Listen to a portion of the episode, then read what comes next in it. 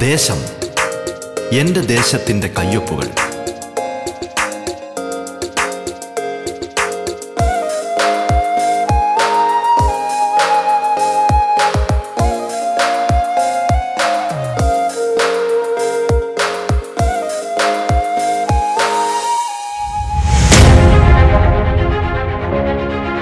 നമസ്കാരം പ്രിയ ശ്രോതാക്കളെ. ദേശത്തിലേക്ക് സ്വാഗതം. പതിനഞ്ചാം നിയമസഭയിലെ ജനപ്രതിനിധികൾ അതിഥികളായി എത്തുന്ന പ്രത്യേക പരിപാടിയാണ് ദേശം. കേരളത്തിലെ നൂറ്റി നാൽപ്പത് നിയോജക മണ്ഡലങ്ങളിലൂടെ അതിന്റെ വൈവിധ്യങ്ങളിലൂടെ ജനകീയ വിഷയങ്ങളിലൂടെ വികസന പദ്ധതികളിലൂടെ സാംസ്കാരിക ചിത്രങ്ങളിലൂടെ എന്നുവേണ്ട എല്ലാ തലത്തിലുമുള്ള സമഗ്രമായ ഒരു യാത്രയാണ് ദേശം കൊണ്ട് അർത്ഥമാക്കുന്നത്. ഈ യാത്രയിൽ തങ്ങളുടെ നിയോജക മണ്ഡലത്തിന്റെ നേർചിത്രങ്ങൾ കേരളത്തിന് മൊത്തമായി പരിചയപ്പെടുത്തുന്നത് അതത് മണ്ഡലങ്ങളിലെയും ജനപ്രതിനിധികളാണ്. ഒരു നാട് വിശ്വാസപൂർവം ചുമതലകൾ ഏൽപ്പിച്ചവർ. നാടിനായുള്ള സ്വപ്നങ്ങളും കാഴ്ചപ്പാടുകളും പങ്കുവെക്കുന്നിടമാണിത് നിങ്ങൾക്കൊപ്പം ഞാൻ ധന്യലക്ഷ്മി.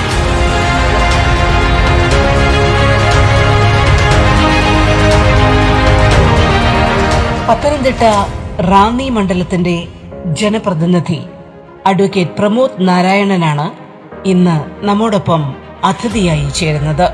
സ്വാഗതം. റാന്നി ജനപ്രതിനിധിയുമൊത്തുള്ള ദേശത്തിന്റെ ഇന്നത്തെ അധ്യായത്തിലേക്ക്.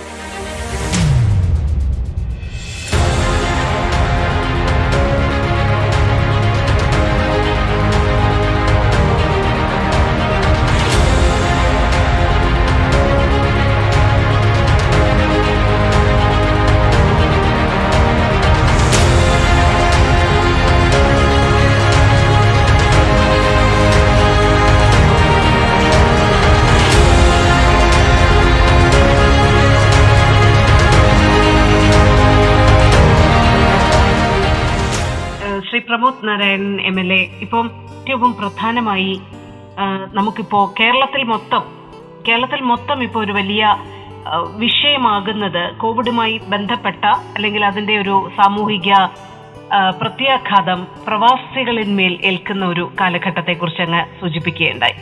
എനിക്ക് തോന്നുന്നു കേരളം വളരെ സമഗ്രമായി ചർച്ച ചെയ്യേണ്ട വളരെ പ്രധാനപ്പെട്ട ഒരു വിഷയം തന്നെയാണ് പ്രവാസികളുടെ പുനരധിവാസവുമായി ബന്ധപ്പെട്ട വിഷയം പ്രവാസി വിഷയങ്ങൾ എന്ന് തോന്നുന്നു ഈ ഈ കാലഘട്ടത്തിൽ. റാന്നിയെ പോലെയുള്ള ഒരു മണ്ഡലത്തിൽ പ്രവാസികളുടെ സാന്നിധ്യം വളരെ കൂടുതലാണ്. അപ്പൊ മുൻപൊരു പ്രളയം ഉണ്ടാകുമ്പോൾ നമുക്കൊരു സഹായം അഭ്യർത്ഥിക്കാൻ പ്രവാസികളുടെ വലിയ സമൂഹം നമുക്ക് മുമ്പാകെ ഉണ്ടായിരുന്നു. പക്ഷേ കോവിഡുമായി ബന്ധപ്പെട്ട ഒരു കാര്യം വരുമ്പോൾ അത്ര കണ്ട് നമുക്കൊരു പക്ഷേ സഹായം അഭ്യർത്ഥിക്കാൻ കഴിഞ്ഞെന്ന് വരില്ല. കാരണം അവിടെയും ഈ പ്രതിസന്ധി വലിയ അളവിൽ അവരെ ബാധിച്ചിട്ടുണ്ടായിരുന്നു. എങ്ങനെയാണ് ഈ പ്രവാസികളുടെ മടക്കം അവരുടെ വിഷയങ്ങൾ കൈകാര്യം ചെയ്യുന്നത്? എത്രത്തോളം ഗൗരവതരമായ പദ്ധതികളാണ് മുമ്പിലുള്ളത് മനസ്സിലുള്ളത്? ഇത് കേരളത്തെ നമുക്കറിയാം. കേരളത്തിന്റേതിനെ കേരളത്തിന്റെ ഇക്കോണമി ഒരു മണി ഓർഡർ ഇക്കോണമി എന്നാണല്ലോ നമ്മൾ പണ്ട് പലപ്പോഴും വിളിച്ചിരുന്നത്. കേരളത്തെ കേരളമാക്കി രൂപപ്പെടുത്തിയതും നിലനിർത്തിയതും കേരളത്തെ മുന്നോട്ട് നയിക്കുന്നതും എല്ലാം കഠിനാധ്വാനികളായ നമ്മുടെ പ്രവാസികളാണ്. അവരുടെ വലിയ തിരിച്ചുവരവാണ് കോവിഡ് സൃഷ്ടിച്ചത്. അങ്ങനെ മടങ്ങി വന്ന ആളുകൾ പല പ്രശ്നങ്ങളെയും നേരിട്ടു. തൊഴിൽ നഷ്ടപ്പെട്ടു. തൊഴിൽ നഷ്ടപ്പെട്ട സ്ഥലത്തു നിന്നും വളരെ പെട്ടെന്ന് അവർ സ്ഥലത്ത് ആ നാട് വിട്ട് പോരേണ്ടി വന്നതിനാൽ ലഭിക്കേണ്ട ആനുകൂല്യങ്ങൾ ലഭിച്ചില്ല. വന്ന ആളുകൾക്ക് തിരിച്ചു പോകാൻ കഴിയാത്ത സാഹചര്യം ഉണ്ടായി. അപ്പോൾ വലിയ പ്രതിസന്ധിയാണ്. ഈ പ്രതിസന്ധി മറികടക്കാൻ സംസ്ഥാന സർക്കാരിന്റെ ഫലപ്രദമായ ഇടപെടലുകൾ കേരളത്തിൽ ഉണ്ടായിട്ടുണ്ട് ആ ഇടപെടലുകൾക്കൊപ്പം പ്രവാസികളുടെ എണ്ണം വളരെ കൂടുതലുള്ള സ്ഥലമാണ്. റാന്നിയിൽ ഇങ്ങനെ തിരികെ വരാൻ ആ സമയത്ത് ആദ്യഘട്ടത്തിൽ ഉണ്ടായിരുന്ന പ്രശ്നം തിരികെ വരാനുള്ള സൗകര്യം ഒരുക്കലായി. അപ്പൊ അത്തരം സ്ഥലങ്ങളിലൊക്കെ നമ്മൾ പ്രവാസി സംഘടനകൾ വഴി ഇടപെടുകയും എംബസി വഴി പലപ്പോഴും ഇടപെട്ടുമാണ് ആൾക്ക് തിരിച്ചു വരാനുള്ള സൗകര്യം. അന്ന് റാന്നി നാട്ടിലേക്ക് എത്താനുള്ള സൗകര്യം ഒരുക്കലായിരുന്നു ആദ്യ വെല്ലുവിളി. വന്നതിന് ശേഷം നേരിട്ട പ്രധാനപ്പെട്ട പ്രശ്നം വാക്സിനേഷൻ ആയിരുന്നു. അവർക്ക് തിരിച്ചു പോകേണ്ട സമയമായപ്പോൾ വാക്സിൻ ലഭിക്കേണ്ട സർട്ടിഫിക്കേഷന്റെ പ്രശ്നങ്ങളായി. അല്ല അതിനേക്കാളെല്ലാം ഉപരി തൊഴിൽ നഷ്ടം ദീർഘകാലം പുറത്ത് ജോലി ചെയ്ത ആളുകൾ അവരുടെ തൊഴിൽ നഷ്ടപ്പെട്ടു. നാട്ടിൽ അവർക്ക് സംരംഭങ്ങൾ ആരംഭിക്കാനും അതുപോലെ തന്നെ മറ്റൊരു തൊഴിലേക്ക് പോകാനുമുള്ള അവസരങ്ങളില്ലായ്മ പ്രധാനപ്പെട്ട പ്രശ്നമാണ്. ഇത് പരിഹരിക്കാൻ നമ്മൾ ചെയ്തത് ഈ തരത്തിലുള്ള ആളുകളെ ഒരുമിച്ച് ചേർത്ത് ഇപ്പൊ തന്നെ സഹകരണ സംഘങ്ങൾ പ്രവാസി സഹകരണ സംഘം റാമിൽ രൂപീകരിച്ചിട്ടുണ്ട്. നിങ്ങൾ കേട്ടുകൊണ്ടിരിക്കുന്നത് ദേശം.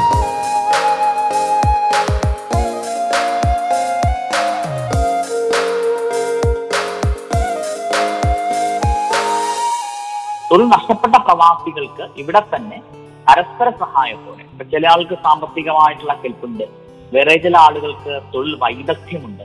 മറ്റുള്ള ആൾക്ക് ലോക പരിചയമുണ്ട്. അങ്ങനെ ആളുകളെ ഒരുമിച്ച് ചേർത്ത് വിവിധ സംരംഭങ്ങൾ ആരംഭിക്കുക. ബാങ്കുകളുടെ സഹായത്തോടെയും പരസ്പര സഹായത്തോടെയും ചെറിയ ചെറിയ സംരംഭങ്ങൾ ആരംഭിക്കുക എന്നുള്ളതാണ് നമ്മൾ ആദ്യഘട്ടത്തിൽ ചെയ്ത പ്രവർത്തനം. ആ പ്രവർത്തനം ഇപ്പോൾ ഫലപ്രദമായി നടന്നു പക്ഷെ ഞാൻ കണ്ട ഒരു കാര്യം പ്രവാസികൾ പലരുടെ തുടരുക എന്നുള്ളതിനേക്കാൾ തിരികെ പോകാനാണ് ഇപ്പോൾ ഒരു താല്പര്യം കാണിക്കുന്നത്. വീണ്ടും അവിടെ തൊഴിലവസരങ്ങൾ സൃഷ്ടിക്കപ്പെടുന്നു എന്നുള്ളത് കൊണ്ട് വന്ന ആളുകളിൽ ഭൂരിപക്ഷം ഇപ്പോൾ തിരിച്ചു പോകാൻ തുടങ്ങിയിട്ടുണ്ട്. അപ്പൊ അതുകൂടി ഒന്ന് പഠന വിധേയമാക്കിയിട്ടാണ് അടുത്ത ഘട്ടം ആലോചിക്കേണ്ടത് എന്നാണ് കരുതുന്നത്. എന്തായാലും തിരികെ വന്ന പ്രവാസികൾക്ക് കൈത്താങ്ങേകുക അതിന് സംസ്ഥാന സർക്കാർ ആവിഷ്കരിച്ചിട്ടുള്ള വ്യത്യസ്തങ്ങളായ പദ്ധതികൾക്കൊപ്പം നാട്ടിൽ ഉദാഹരണമായി ഒരുപാട് വലിയ കാർഷിക ഒരു വലിയ കാർഷിക സംസ്കാരമുള്ള നാടാണെന്നാണ് ഞാൻ കഴിഞ്ഞ ദിവസം പ്രവാസികളായി ചർച്ച ചെയ്ത കാര്യം ഒരു അഗ്രോ മാർക്കറ്റിംഗ് കമ്പനിയും അഗ്രോ പാർക്കും പ്രവാസികളെ നേതൃത്വത്തിൽ ആരംഭിക്കാൻ കഴിയുമോ ഒരുപാട് രുചികരങ്ങളായിട്ടുള്ള മറ്റു തരത്തിലില്ലാത്ത രുചികളുള്ള കാർഷികോൽപ്പന്നങ്ങൾ നമുക്കുണ്ട്. ടെന്നിയർ ഫ്രൂട്ട്സ് ഉണ്ട് മാംഗോസ്റ്റിൻ ഉണ്ട് നമുക്ക് റംബൂട്ടാനുണ്ട്. ഇതിനൊക്കെ മൂല്യവർദ്ധ ഉൽപ്പന്നങ്ങൾ ഉണ്ടാക്കാൻ കഴിയും അതിനെ മാർക്കറ്റ് ചെയ്യാൻ കഴിയുമോ ആഭ്യന്തര വിപണിയിലും ലോക വിപണിയിലും എത്തിക്കാൻ കഴിയുമോ അതിന് മാർക്കറ്റിംഗ് രംഗത്തും ലോജിസ്റ്റിക്സ് മാനേജ്മെന്റ് രംഗത്തും ടെക്നോളജിയുടെ കാര്യത്തിലും പ്രവാസികൾക്കുള്ള വൈദഗ്ധ്യം ഉപയോഗപ്പെടുത്തുക. അത്തരം ചില സംരംഭങ്ങൾ കൂടി ഇപ്പോൾ ചർച്ച ചെയ്യുന്നുണ്ട്. എന്തായാലും ഇതിനെ മറികടക്കാൻ പ്രവാസികളെ സംരക്ഷിക്കാൻ വേണ്ടിയുള്ള പ്രത്യേക പദ്ധതികൾ അത് തീർച്ചയായിട്ടും അത് മുന്നോട്ട് കൊണ്ടുപോകും. ഒരു പക്ഷേ നമ്മുടെ വിളകൾ അത് മൂല്യവർദ്ധിത ഉൽപ്പന്നങ്ങളാക്കി അത് അന്താരാഷ്ട്ര വിപണികളിലൊക്കെ എത്തിക്കുക എന്ന് പറയുന്ന അത്തരത്തിലുള്ള പദ്ധതികൾ ഒരുപക്ഷെ വളരെ സമഗ്രമായി നടപ്പാക്കിയാൽ ഒരുപാട് പേരെ സംബന്ധിച്ചിടത്തോളം വലിയ അവസരങ്ങൾ തുറന്ന് കിട്ടുന്ന ഒരു മേഖല തന്നെ ആയിരിക്കും എന്നുള്ള കാര്യം നിസ്തർക്കമാണ്. ചോദിക്കാനുള്ളത് ഇതിനോട് എങ്ങനെയാണ് ഒരു പ്രതികരണം ഉണ്ടായത്? അനുകൂലമായ തലത്തിലുള്ള ചർച്ചകളാണോ നടന്നത്? അതെങ്ങനെയാണ് അത് മുന്നോട്ട് പോകുന്നതിനെ കുറിച്ച് ഒരു റെസ്പോൺസ് കിട്ടിയത്? ഇത് രണ്ട് പ്രശ്നങ്ങളാണ് ഒന്ന് കാലങ്ങളായി നമ്മൾ ഉത്പാദന വർധനവിനെ കുറിച്ച് ആലോചിക്കുന്നുണ്ട്.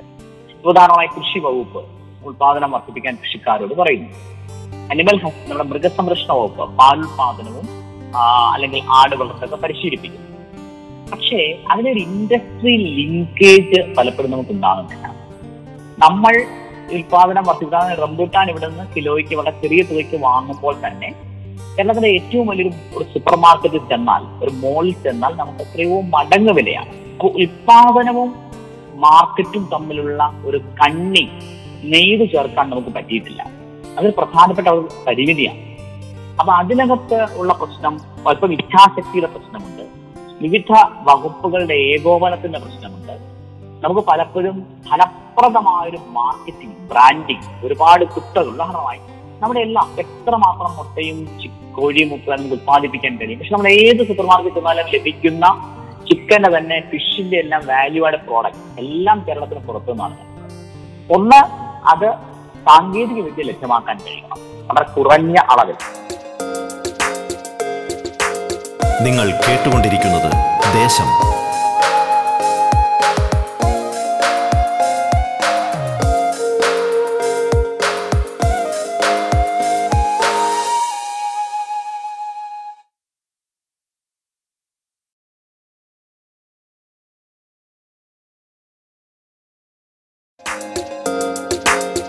ദേശം തുടരുന്നു. അഡ്വക്കേറ്റ് പ്രമോദ് നാരായണനാണ് ഇന്ന് നമ്മോടൊപ്പം അതിഥിയായി പങ്കുചേരുന്നത്. തുടർന്ന് കേൾക്കാം ദേശം. തായ്ലൻഡിൽ നിന്ന് വരുന്നു. മലേഷ്യയിൽ നിന്ന് വരുന്നു. അപ്പൊ നമ്മളിവിടെ അതെല്ലാം ഉണ്ട്. പഴങ്ങൾ. പക്ഷെ പഴച്ചാറുകളാക്കി മാറ്റുന്നതിനുള്ള അത് സൂക്ഷിക്കുന്നതിനുള്ള ടെക്നോളജി സംഭരണശാലകൾ നല്ല ശീതീകരണശാലകൾ അതോടൊപ്പം അത് മാർക്കറ്റിലേക്ക് എത്തിക്കാൻ കോസ്റ്റ് എഫക്റ്റീവായി ചെയ്യാനുള്ള ഒരു മനസ്സ്. അപ്പൊ ഏറ്റവും അവസാനത്തെ വീടുകൾ വരെ ചെന്നിട്ടാണ് ഡെലിവറി ബോയ് വരെയുള്ള വലിയ ചെയിനാണ് ഇതിനകത്ത് പ്രൊഫഷണലിസം കൊണ്ടുവരണം. വകുപ്പുകൾ ഏകോപിപ്പിക്കപ്പെടണം. സ്വകാര്യ പങ്കാളിത്തം ആവശ്യമാണെന്ന് അതും ആലോചിക്കണം. അത് ഇതുവരെ അക്കാര്യത്തിൽ നമുക്ക് വേണ്ടത്ര മുന്നോട്ട് പോകാൻ കഴിഞ്ഞിട്ടില്ല. പക്ഷെ ഗവൺമെന്റ് അക്കാര്യത്തിൽ മുന്നോട്ട് പോകുന്നത് താല്പര്യമുണ്ട്. ഞാൻ എം എൽ എ നേരത്തിൽ വിവിധ വകുപ്പുകളുടെ സംസ്ഥാനതല തലവന്മാരുമായി നിരവധി തവണ ചർച്ച നടത്തി. ഒരു അഗ്ര പാർക്ക് റാന്നി സ്ഥാപിക്കണമെന്ന ആവശ്യം കൃഷി വകുപ്പിന്റെ മുമ്പാകെ തന്നെ വെച്ചിട്ടുണ്ട്. അതോടൊപ്പം ഒരു വകുപ്പ് മാത്രമല്ല ഇക്കാര്യത്തിൽ വേണ്ടത്. വിവിധ വകുപ്പുകളുടെ ഏകോപനം ഉണ്ടാകണം. അക്കാര്യത്തിൽ ഒരു നിരന്തരമായ ശ്രമത്തിലാണ് അത് നടപ്പിലാക്കാൻ കഴിയും എന്നുള്ള ആത്മവിശ്വാസം തന്നെയാണ് ഇപ്പോൾ ഇപ്പോ ഒരുപാട് വികസന പദ്ധതികൾ മണ്ഡലം കേന്ദ്രീകരിച്ച് വിഭാവനം ചെയ്യുന്നുണ്ടെന്നാണ് അറിയാൻ കഴിയുന്നത്. ഇപ്പൊ കഴിഞ്ഞ ജനപ്രതിനിധിയിൽ നിന്ന് അങ്ങയിലേക്ക് എത്തുമ്പോൾ റാന്നിക്ക് ഉറപ്പാകുന്ന വികസന തുടർച്ച എന്താണ്? എന്താണ് അങ്ങയുടെ മനസ്സിലുള്ള തുടർ പദ്ധതികൾ? അതിനെക്കുറിച്ചൊന്ന് വിശദമായി പറയാമോ? ഞാൻ വികസന പദ്ധതികളെ മൂന്നായിട്ടാണ് തരംതിരിക്കുന്നത്. ഒന്ന് ലോങ് ടേം പ്ലാൻസ് ആണ്. നമ്മുടെ നാടിനെ മുന്നോട്ട് നയിക്കാൻ കഴിയുന്ന ബൃഹത്തായ പദ്ധതികൾ. അതിൽ റാന്നി പാലം സ്ഥലമേറ്റെടുക്കൽ പൂർത്തിയായിരുന്നില്ല. ആ സ്ഥലമേറ്റെടുക്കലിന് വേണ്ടിയുള്ള ശ്രമം കഴിഞ്ഞ ഒരു ഒരു മാസമായി രണ്ട് മാസത്തിനിടയിൽ തന്നെ അതിന്റെ പ്രവർത്തനങ്ങൾ ആരംഭിക്കാൻ കഴിഞ്ഞിട്ടുണ്ട്. നമുക്ക് മുടങ്ങിക്കിടന്ന റോഡുകൾ ഇഴഞ്ഞു നീങ്ങിയ കെ എസ് ടി പി റോഡിന്റെ നിർമ്മാണം കുറെ കാലമായി ഇഴഞ്ഞു നീങ്ങിയാണ് അത് വേഗത്തിലാക്കി സമയബന്ധമായി നടപ്പിലാക്കാനുള്ള ശ്രമങ്ങൾ നടത്തിയിട്ടുണ്ട്. ബഹുമാനായ രാജീവ് എം എന്നിവരുടെ കാലത്ത് നിരവധി പദ്ധതികൾ അദ്ദേഹം മുന്നോട്ട് കൊണ്ടുപോകുന്നത്. ഒരുപാട് പദ്ധതികൾ മൂവായിരം കോടി രൂപയാണ് കിഫ്ബി പദ്ധതി പ്രകാരം മാത്രം ഈ മണ്ഡലത്തിൽ വിനിയോഗിക്കപ്പെട്ടത്. ആ പദ്ധതികളിൽ രൂപരേഖ തയ്യാറാക്കാൻ ഉള്ള പല പദ്ധതികളുടെ കാലതാമസം നിർവഹണത്തിൽ വന്ന് അത്തരം പദ്ധതികളാണ് ടെൻഡർ നടപടികൾ. അപ്പൊ ബൃഹത്തായ പദ്ധതികൾ ഒരു കലണ്ടർ തയ്യാറാക്കി സമയബന്ധിതമായി. കാരണം അതൊരു പ്രധാനപ്പെട്ട കാര്യമാണ്. നീതി വൈകി ലഭ്യമാക്കൽ അനീതിയാണ് എന്ന് പറയുന്നത് പോലെ വികസനം സമയത്ത് നൽകാൻ ഉള്ള തടസ്സങ്ങൾ നീക്കാതിരിക്കുന്നത് യഥാർത്ഥത്തിൽ നമ്മൾ വികസനത്തെ വികസന വിരോധത്തിന്റെ മറ്റു രീതിയാണെന്ന് ഞാൻ കരുതുന്നു. അതുകൊണ്ട് തന്നെ അതിനുവേണ്ടിയുള്ള ഒരു പ്രത്യേക നിരവധി അവലോകന യോഗങ്ങൾ. അതിന്റെ ഏറ്റവും വലിയ പ്രശ്നം കുടിവെള്ളമാണ്. കുടിവെള്ളത്തിന്റെ കാര്യത്തിൽ സമഗ്രമായ മുഴുവൻ വീടുകളിലേക്കും കഴിഞ്ഞ വരുന്ന രണ്ട് വർഷം കൊണ്ട് വെള്ളം എത്തിക്കാനുള്ള ജലജീവൻ മിഷനുമായിട്ടും മറ്റ് ചെറുകിട പദ്ധതികളുമായിട്ടും എല്ലാം ചേർത്തുകൊണ്ടുള്ള ഒരു വലിയ അപ്രോച്ച് കുടിവെള്ള മേഖലയിൽ കൊണ്ടുവന്നു. അതോടൊപ്പം നമ്മുടെ ആശുപത്രികളുടെ സൗകര്യം മെച്ചപ്പെടുത്തുക. റാന്നിയിൽ തന്നെ റാന്നി താലൂക്ക് ആശുപത്രി. അവിടെ എന്താണ് ആദ്യം ചെയ്തു തുടങ്ങേണ്ടതെന്ന് ആലോചിച്ചപ്പോൾ എന്റെ മനസ്സിൽ വന്ന കാര്യം നമ്മുടെ പ്രസവം ഏറ്റവും കൂടുതൽ പ്രസവം നടക്കുന്ന സ്ഥലമാണ് റാന്നി ആശുപത്രി. മാതൃത്വത്തെ നമ്മളിങ്ങനെ കാൽപ്പനികവൽക്കരിക്കാറുണ്ട് പക്ഷെ മാതൃത്വം അല്ലെങ്കിൽ കുഞ്ഞി പിറവിയെടുക്കുന്ന സ്ഥലത്ത് ഒരു സ്ത്രീയുടെ അവകാശമാണ് ഏറ്റവും സുരക്ഷിതമായി ഏറ്റവും ആരോഗ്യകരമായി നല്ല അന്തരീക്ഷത്തിൽ പ്രസവിക്കുക. അവിടെ ഒരു ആധുനിക ഡെലിവറി ഇൻസ്റ്റിറ്റ്യൂട്ട് കൊണ്ടുവരണം. അത് റാന്നിയിൽ അത് അനുവദിക്കാൻ കഴിയും. അപ്പൊ ഈ സാധാരണ മനുഷ്യർ വരുന്ന ആശുപത്രികൾ. സന്തോഷമുണ്ട്. വെട്ടിച്ചിറയും നാരായണമൊഴിയും നല്ല ആധുനിക സൗകര്യങ്ങൾ കുടുംബാരോഗ്യ കേന്ദ്രങ്ങളായി മാറ്റി കഴിഞ്ഞ മൂന്ന് ദിവസങ്ങളിൽ ആശുപത്രികളുടെ സൗകര്യം റോഡ് വികസനം കുടിവെള്ളം അടിസ്ഥാന പ്രശ്നങ്ങൾ ഇത് പരിഹരിക്കുക എന്നുള്ള ഒരു വശത്താണ്.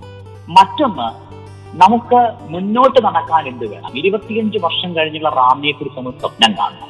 ഒരു ആധുനിക റാന്നി കെട്ടിപ്പടുക്കാനാണ്. അതിന് ഏറ്റവും പ്രധാനം പുതിയ തലമുറയാണ്. അവിടെയാണ് നോളജ് വില്ലേജ് എന്ന ആശയം ഞാൻ തെരഞ്ഞെടുപ്പിൽ അവതരിപ്പിച്ചത്. ആ നോളജ് വില്ലേജ് എന്ന ആശയം പ്രീ പ്രൈമറി തലം മുതൽ നമ്മുടെ കുഞ്ഞു മക്കൾ അംഗൻവാടികളിലുള്ള പ്ലേ സ്കൂളിലുള്ള കുഞ്ഞു മക്കൾ അവർ പഠിക്കുന്നത് എന്താ? A for apple B for boy നമ്മൾ പഠിച്ചതും നമുക്ക് മുമ്പെയുള്ള തലമുറ പഠിച്ചതും ഇത് വരാനിരിക്കുന്നവരും പഠിക്കുന്നത് തന്നെയാണ്. അപ്പൊ അംഗൻവാടികളിലും പ്ലേ സ്കൂളുകളിലും ഒരു കരിക്കുലമില്ല. അവിടെ മോണ്ടിസറി മരിയ മോണ്ടിസറി ആവിഷ്കരിച്ച ആ രംഗത്ത് ഒരുപാട് അതിനെക്കുറിച്ച് പഠിച്ച ഒരാളെന്ന തരത്തിൽ വളരെയധികം കുഞ്ഞുങ്ങളുടെ ചിന്താ സ്വാതന്ത്ര്യത്തെ ഒരു മികച്ച മനുഷ്യനാക്കാനുള്ള അവരുടെ രൂപാന്തരത്തെ സഹായിക്കുന്നെന്ന നിലയിൽ മോണ്ടിസറി കൂടി ഇന്റഗ്രേറ്റ് ചെയ്യുന്ന ഒരു കരിക്കുലം ഉണ്ടാക്കുക. നിങ്ങൾ കേട്ടുകൊണ്ടിരിക്കുന്നത് ദേശം.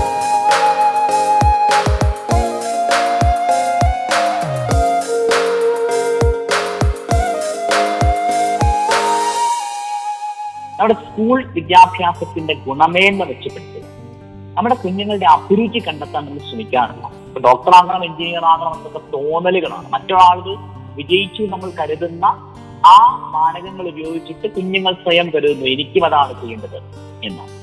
കുഞ്ഞുങ്ങളുടെ അഭിരുചിയെ ആറ്റിറ്റ്യൂഡ് മാപ്പിംഗ് റാമിയുടെ മുഴുവൻ കുഞ്ഞുങ്ങളുടെ നടത്താൻ പോവുകയാണ്. അതോടൊപ്പം കുഞ്ഞുങ്ങൾക്ക് ഡിജിറ്റൽ വിദ്യാഭ്യാസ കാലത്ത് അവരുടെ പഠനത്തെ സർഗാത്മകമാക്കാൻ അവരുടെ ആന്തരികമായ അടച്ചുകളിനപ്പുറത്തെ കഴിവ് പ്രകടിപ്പിക്കാൻ കഴിയുന്ന ആവിഷ്കാർ എന്ന കേരളത്തിലെ ആദ്യത്തെ ഈ ബുക്ക് കുട്ടികളുടെ അടുത്ത് പ്രസിദ്ധീകരിക്കാൻ പോവുകയാണ്.